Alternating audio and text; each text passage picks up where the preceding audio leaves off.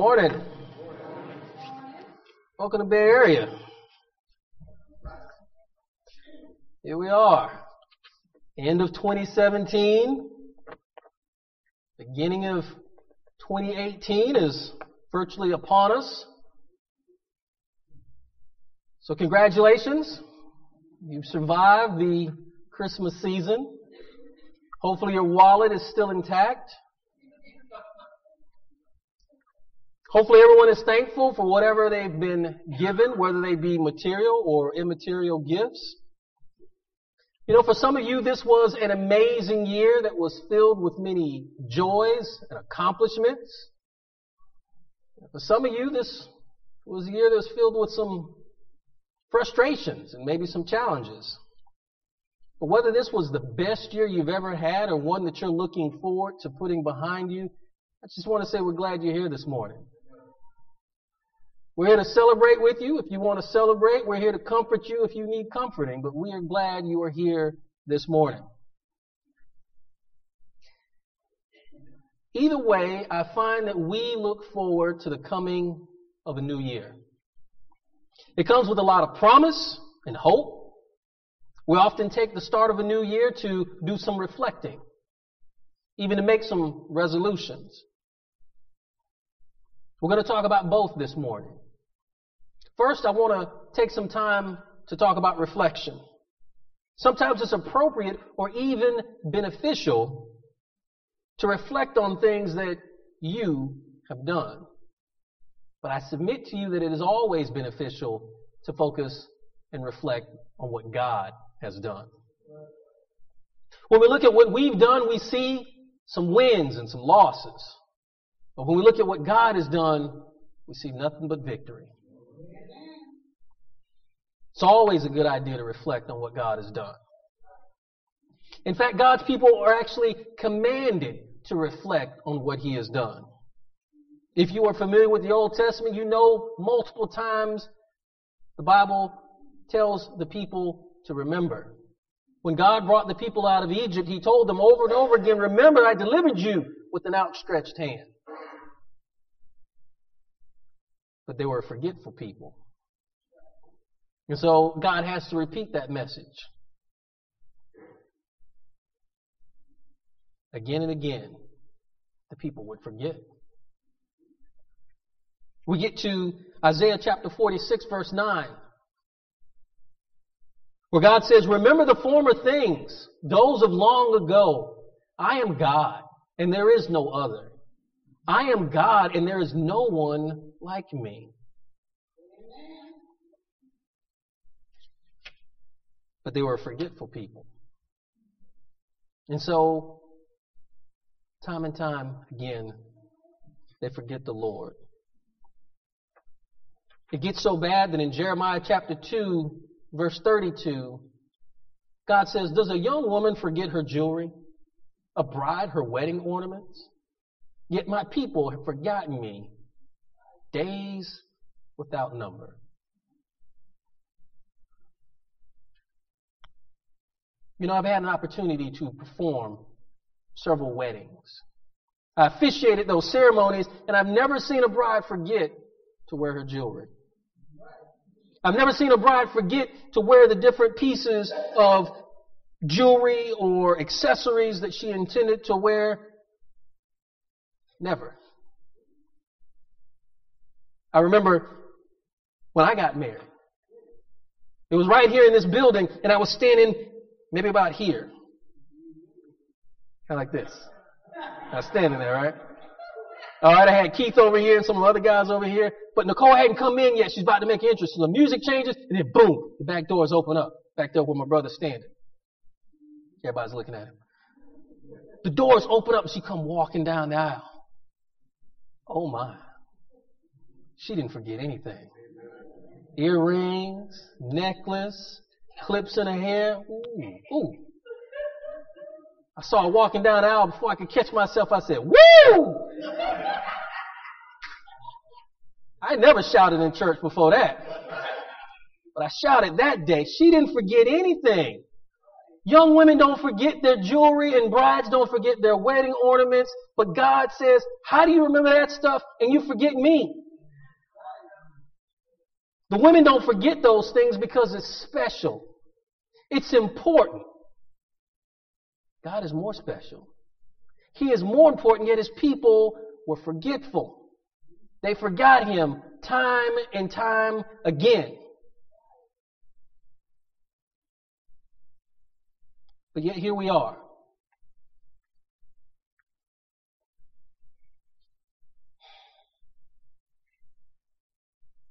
People back then, they forgot. But this morning, we're in a new covenant. Do we forget? Every time God's people forget Him, disaster comes. To forget the, the Lord is to turn your back on Him. To forget the Lord is to fall into sin. To forget the Lord is to act as though He hasn't already provided everything you already need. But what about us? Here you are this morning, living under a new covenant. You know, it's marked by the shedding of the blood of Jesus Christ on the cross, but the command is still the same. Remember. Jesus tells us in Luke 22, verse 9, to do these things in remembrance of me. So every Sunday morning we get together, we take the Lord's Supper. But we are forgetful people.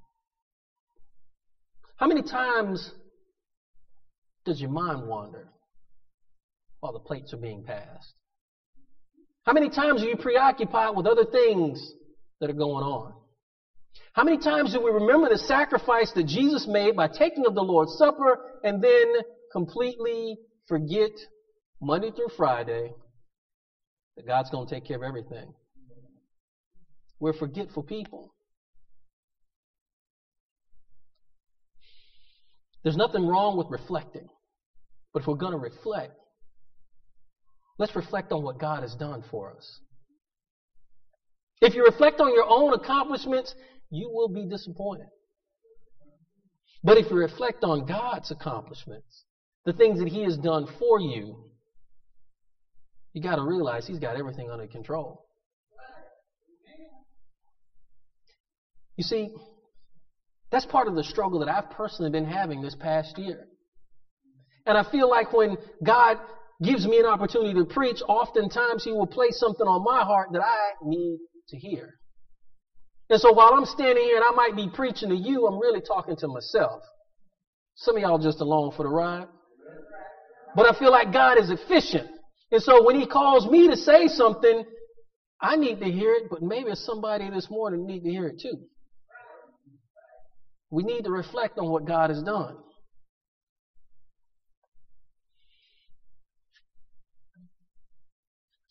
I want to draw your attention to the fact that if you've been focusing on your own abilities, your own shortcomings, I'm going to encourage you put your focus on God. The Bible says in Proverbs 24, verse 16, I don't have it up here, so if you feel like turning in your Bible, feel free. Proverbs 24, 16 says that the righteous falls seven times and rises again. And I bring that verse up because this verse is saying that the righteous life is not defined by success and happiness, but is defined by determination and perseverance through the struggles.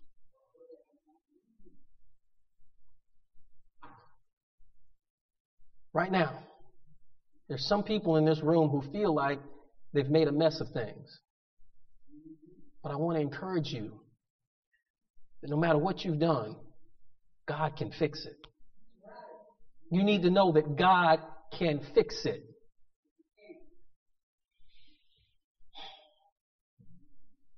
I don't know the situation. But maybe you really messed some things up. You need to know you serve a God who is capable of fixing anything that you've messed up. When I started writing this sermon, I didn't intend to get into this too much. I had some other things that I wanted to talk about, some other things that I wanted to say to you, but I really felt this was pressing hard on me. And I feel like when God wants me to say something, I'm, I'm kind of nervous not to say it. Like maybe it's important or something.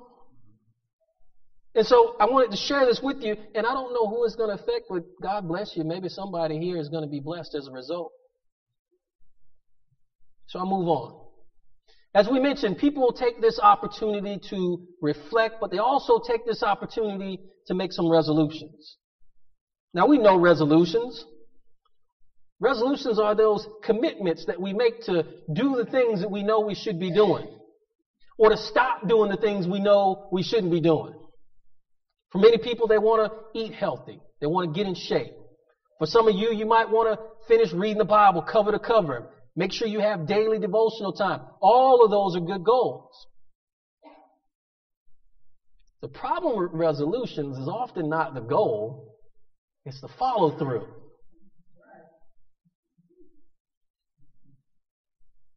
You know the story all too well. Somebody says, I want to get in shape. So they go get a gym membership. Nothing wrong with that. They start out January real strong. They're going every day. They're going as often as they can. They're getting in shape. But February comes. Yeah. They get a little busy. Maybe they don't get to go as often. Then March comes. Now you don't see them at all. It was a good goal. What about those of you who said, you know what, I want to read the Bible cover to cover? In January, you hit the book of Genesis, you're going strong. Exodus, great. Then you get to Leviticus. Kind of slow down a bit. And then you die a slow death in the book of Deuteronomy. Numbers. What happened? You had the right goal, it was just the follow through that was the problem. And so if you find yourself in that situation time and time again, my encouragement, just keep going. Keep going. Maybe you don't do it every day like you originally planned, but keep going. You will be blessed. You will reap benefits from those things if you keep going. But the thing that I really want to draw your attention to this morning,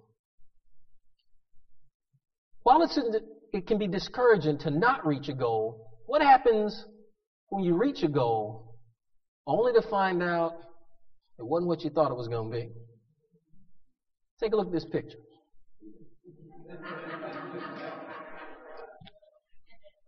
I like this picture. This to me looks like a cat that is stalking a bald eagle.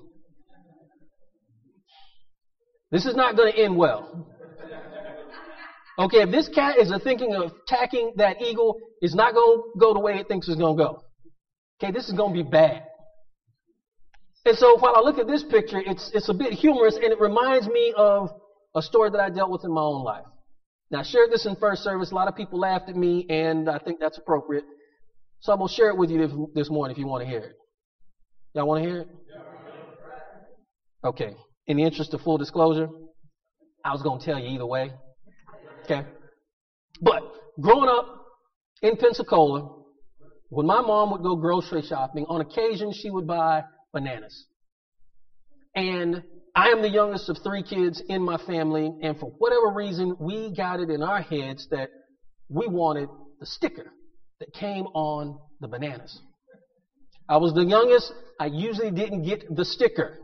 On one occasion, I managed to get the sticker.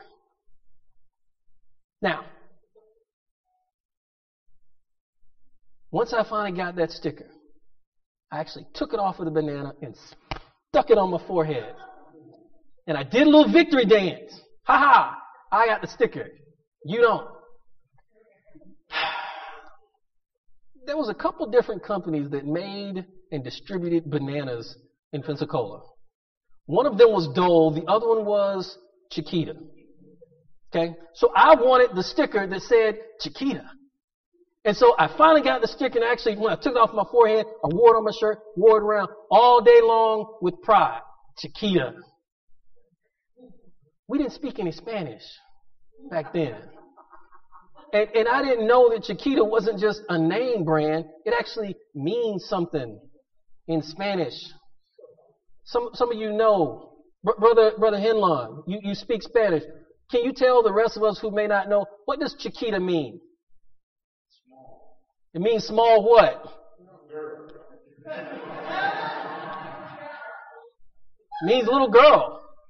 So I got this sticker that I've been wanting all this time and I stuck it on me and I'm walking around and it says, little girl. It wasn't what I thought it was. Sometimes we can have a goal that even once we get it, it's disappointing. It's not what you thought it was going to be. Let me ask you this. We just celebrated Christmas. How many of you parents bought your kids gifts that they were begging you to have? And then they get it. And then they're bored with it. They may not even last all morning long playing with it, and by the end of the week, they're playing with the box. You spend all the money on the gift, and they're playing with the box. They got it, but it wasn't what they thought it was going to be. Now, this isn't just for kids. What about those of you who are in relationships? Somebody already said, mm. Those of you who may want to be in relationships, you've been looking for that certain somebody to come along. And now here they are. And you start this relationship. It ain't what you thought it was to be.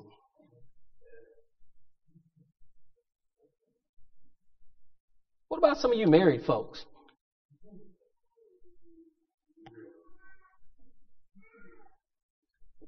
Was what you thought it was to be? Now I'm to move on from this because I don't want my wife to start saying amen or anything like that. Because I'm afraid I might make this point and it's not what I thought it was to be. But I want you to consider that. Too often we make goals only to find out this isn't what we thought they were going to be. So let me move on from this part. Let's talk about those who make goals based upon monetary gain. We all know that we need money to take care of ourselves, to take care of our families. In fact, this church needs money in order to keep the lights on and to advance the gospel, serve other people. We get it. Nothing wrong with that. But let me ask you this. How much is enough? How much is enough? You see, there's many of us, even those of us in this room, that we go to a job that we don't even like. You deal with people that you don't want to be around, and you sacrifice time with your family, all for money. How much is enough? Is it everything you thought it would be? For those of you who are just entering into adulthood, You couldn't wait to be out of your parents' house. Couldn't wait to be grown. Is it everything you thought it would be? Maybe not.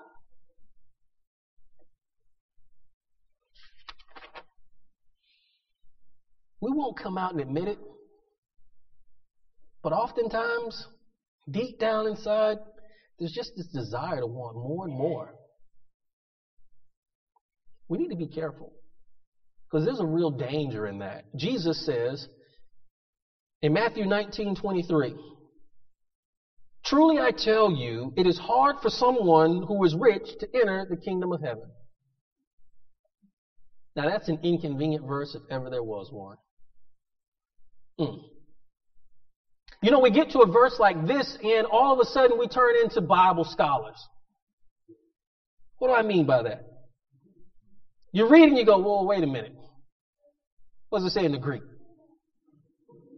I'm going to go read some commentaries on this one.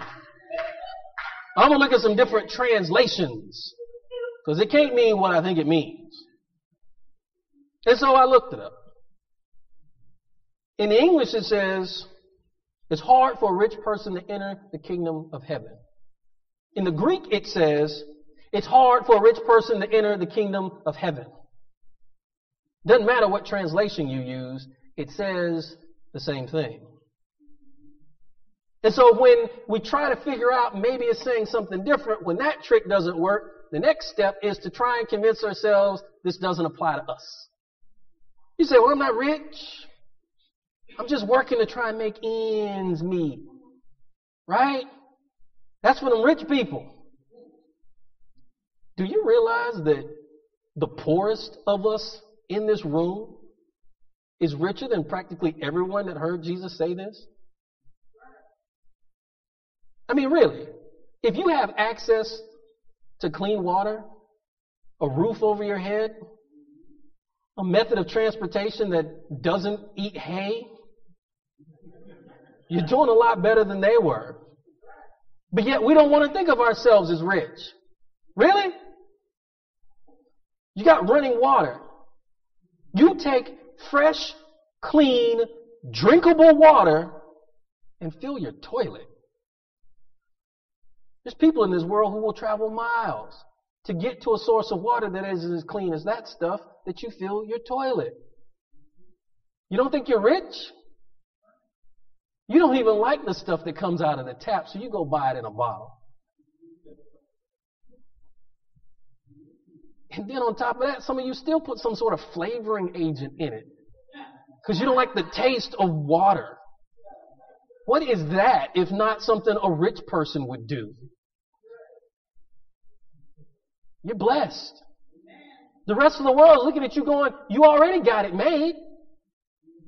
And according to God, He's already given you everything you need for life and godliness.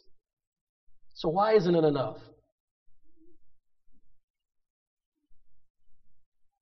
Money never brings happiness.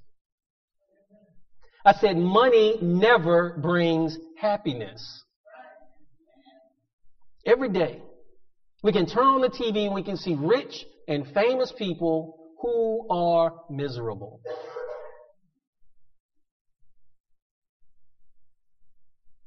They often turn to drugs, alcohol, sometimes even suicide. Why? Because those things don't bring happiness. A life without God is meaningless. That's not you and me, right? We don't make those kind of resolutions. Our resolutions are godly.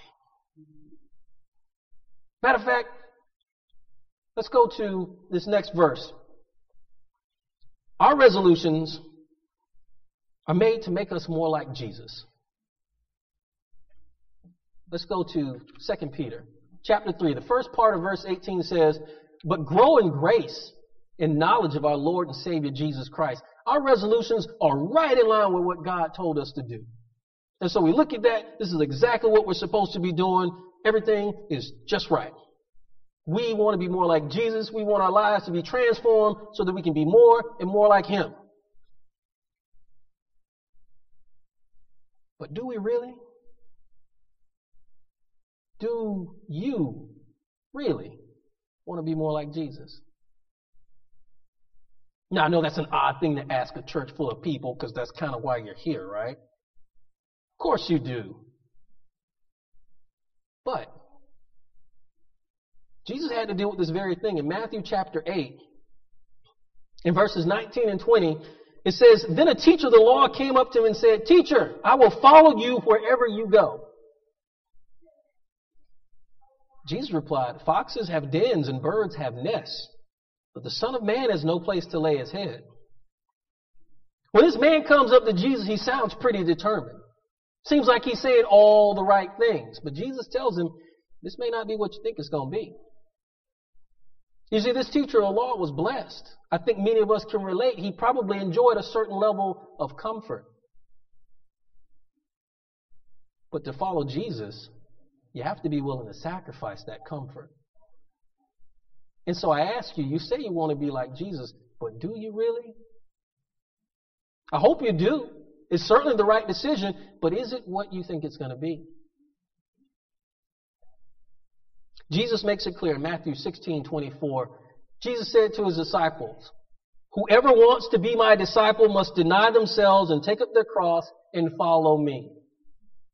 So we read that, it lines up perfectly with the next verse that we're going to read, which is in Romans. Oh, hang on a second. Which is in Romans chapter 12 verse 1, where he says, Therefore I urge you brothers and sisters in view of God's mercy to offer your bodies as living sacrifices, holy and pleasing to God. This is your true and proper worship. That's what we're called to do. We're called to be living sacrifices, to pick up a cross daily and follow Him. But you know the funny thing about a living sacrifice? They tend to want to get off the altar. Sometimes we don't want to carry a cross. It's not comfortable. It's not convenient. But if we're going to be more like Jesus, we have to be willing to sacrifice our comfort.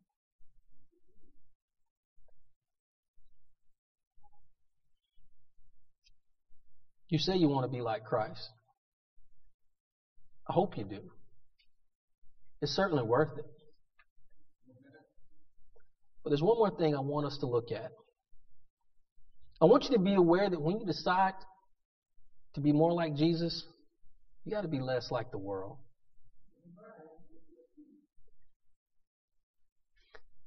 Jesus says in John chapter 15, verses 20 through 21, he says, Remember what I told you. A servant is not greater than his master. If they persecuted me, they will persecute you also.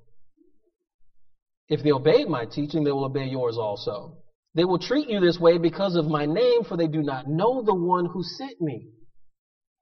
If you're a Christian, don't be surprised when the world attacks you. Don't be surprised that they ridicule you for not accepting the sinful things they do. We see in the news that a Christian baker was sued for not making a cake that someone wanted them to make. Are we surprised?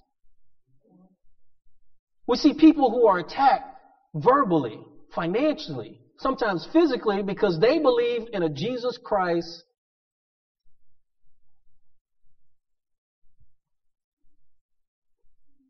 that calls them to be different. If we're going to be more like Jesus, we got to be less like the world. You can't have both.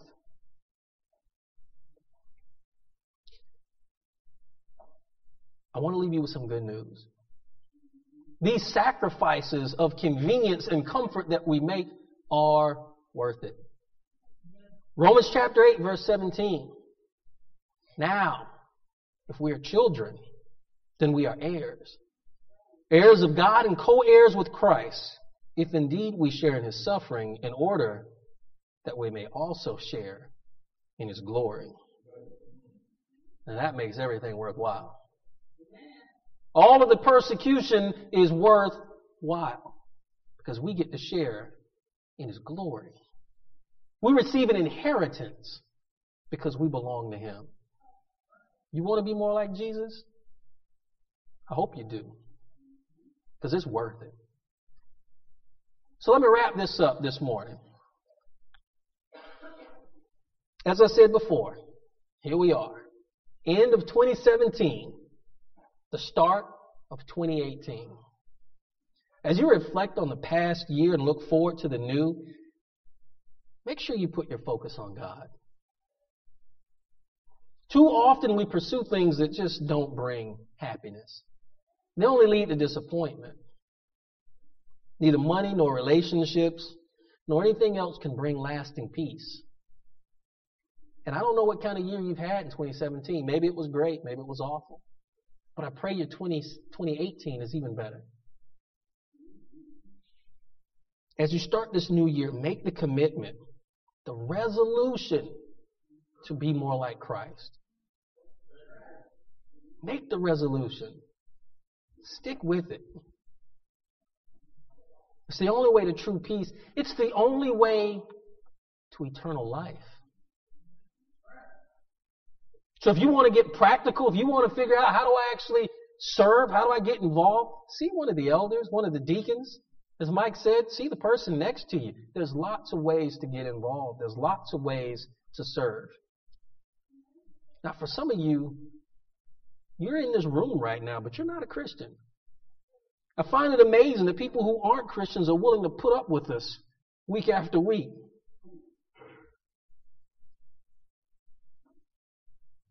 Why are you waiting?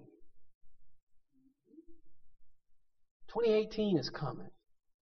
Make this your year to give your life to Christ. Better yet, make it the day that you give your life to Christ. I don't know how much time you got. Don't wait. Make the resolution. Some of you have needs, things that are on your heart. If there's anything that we can do to help lift burdens or share those needs, please join us down front as we stand and sing.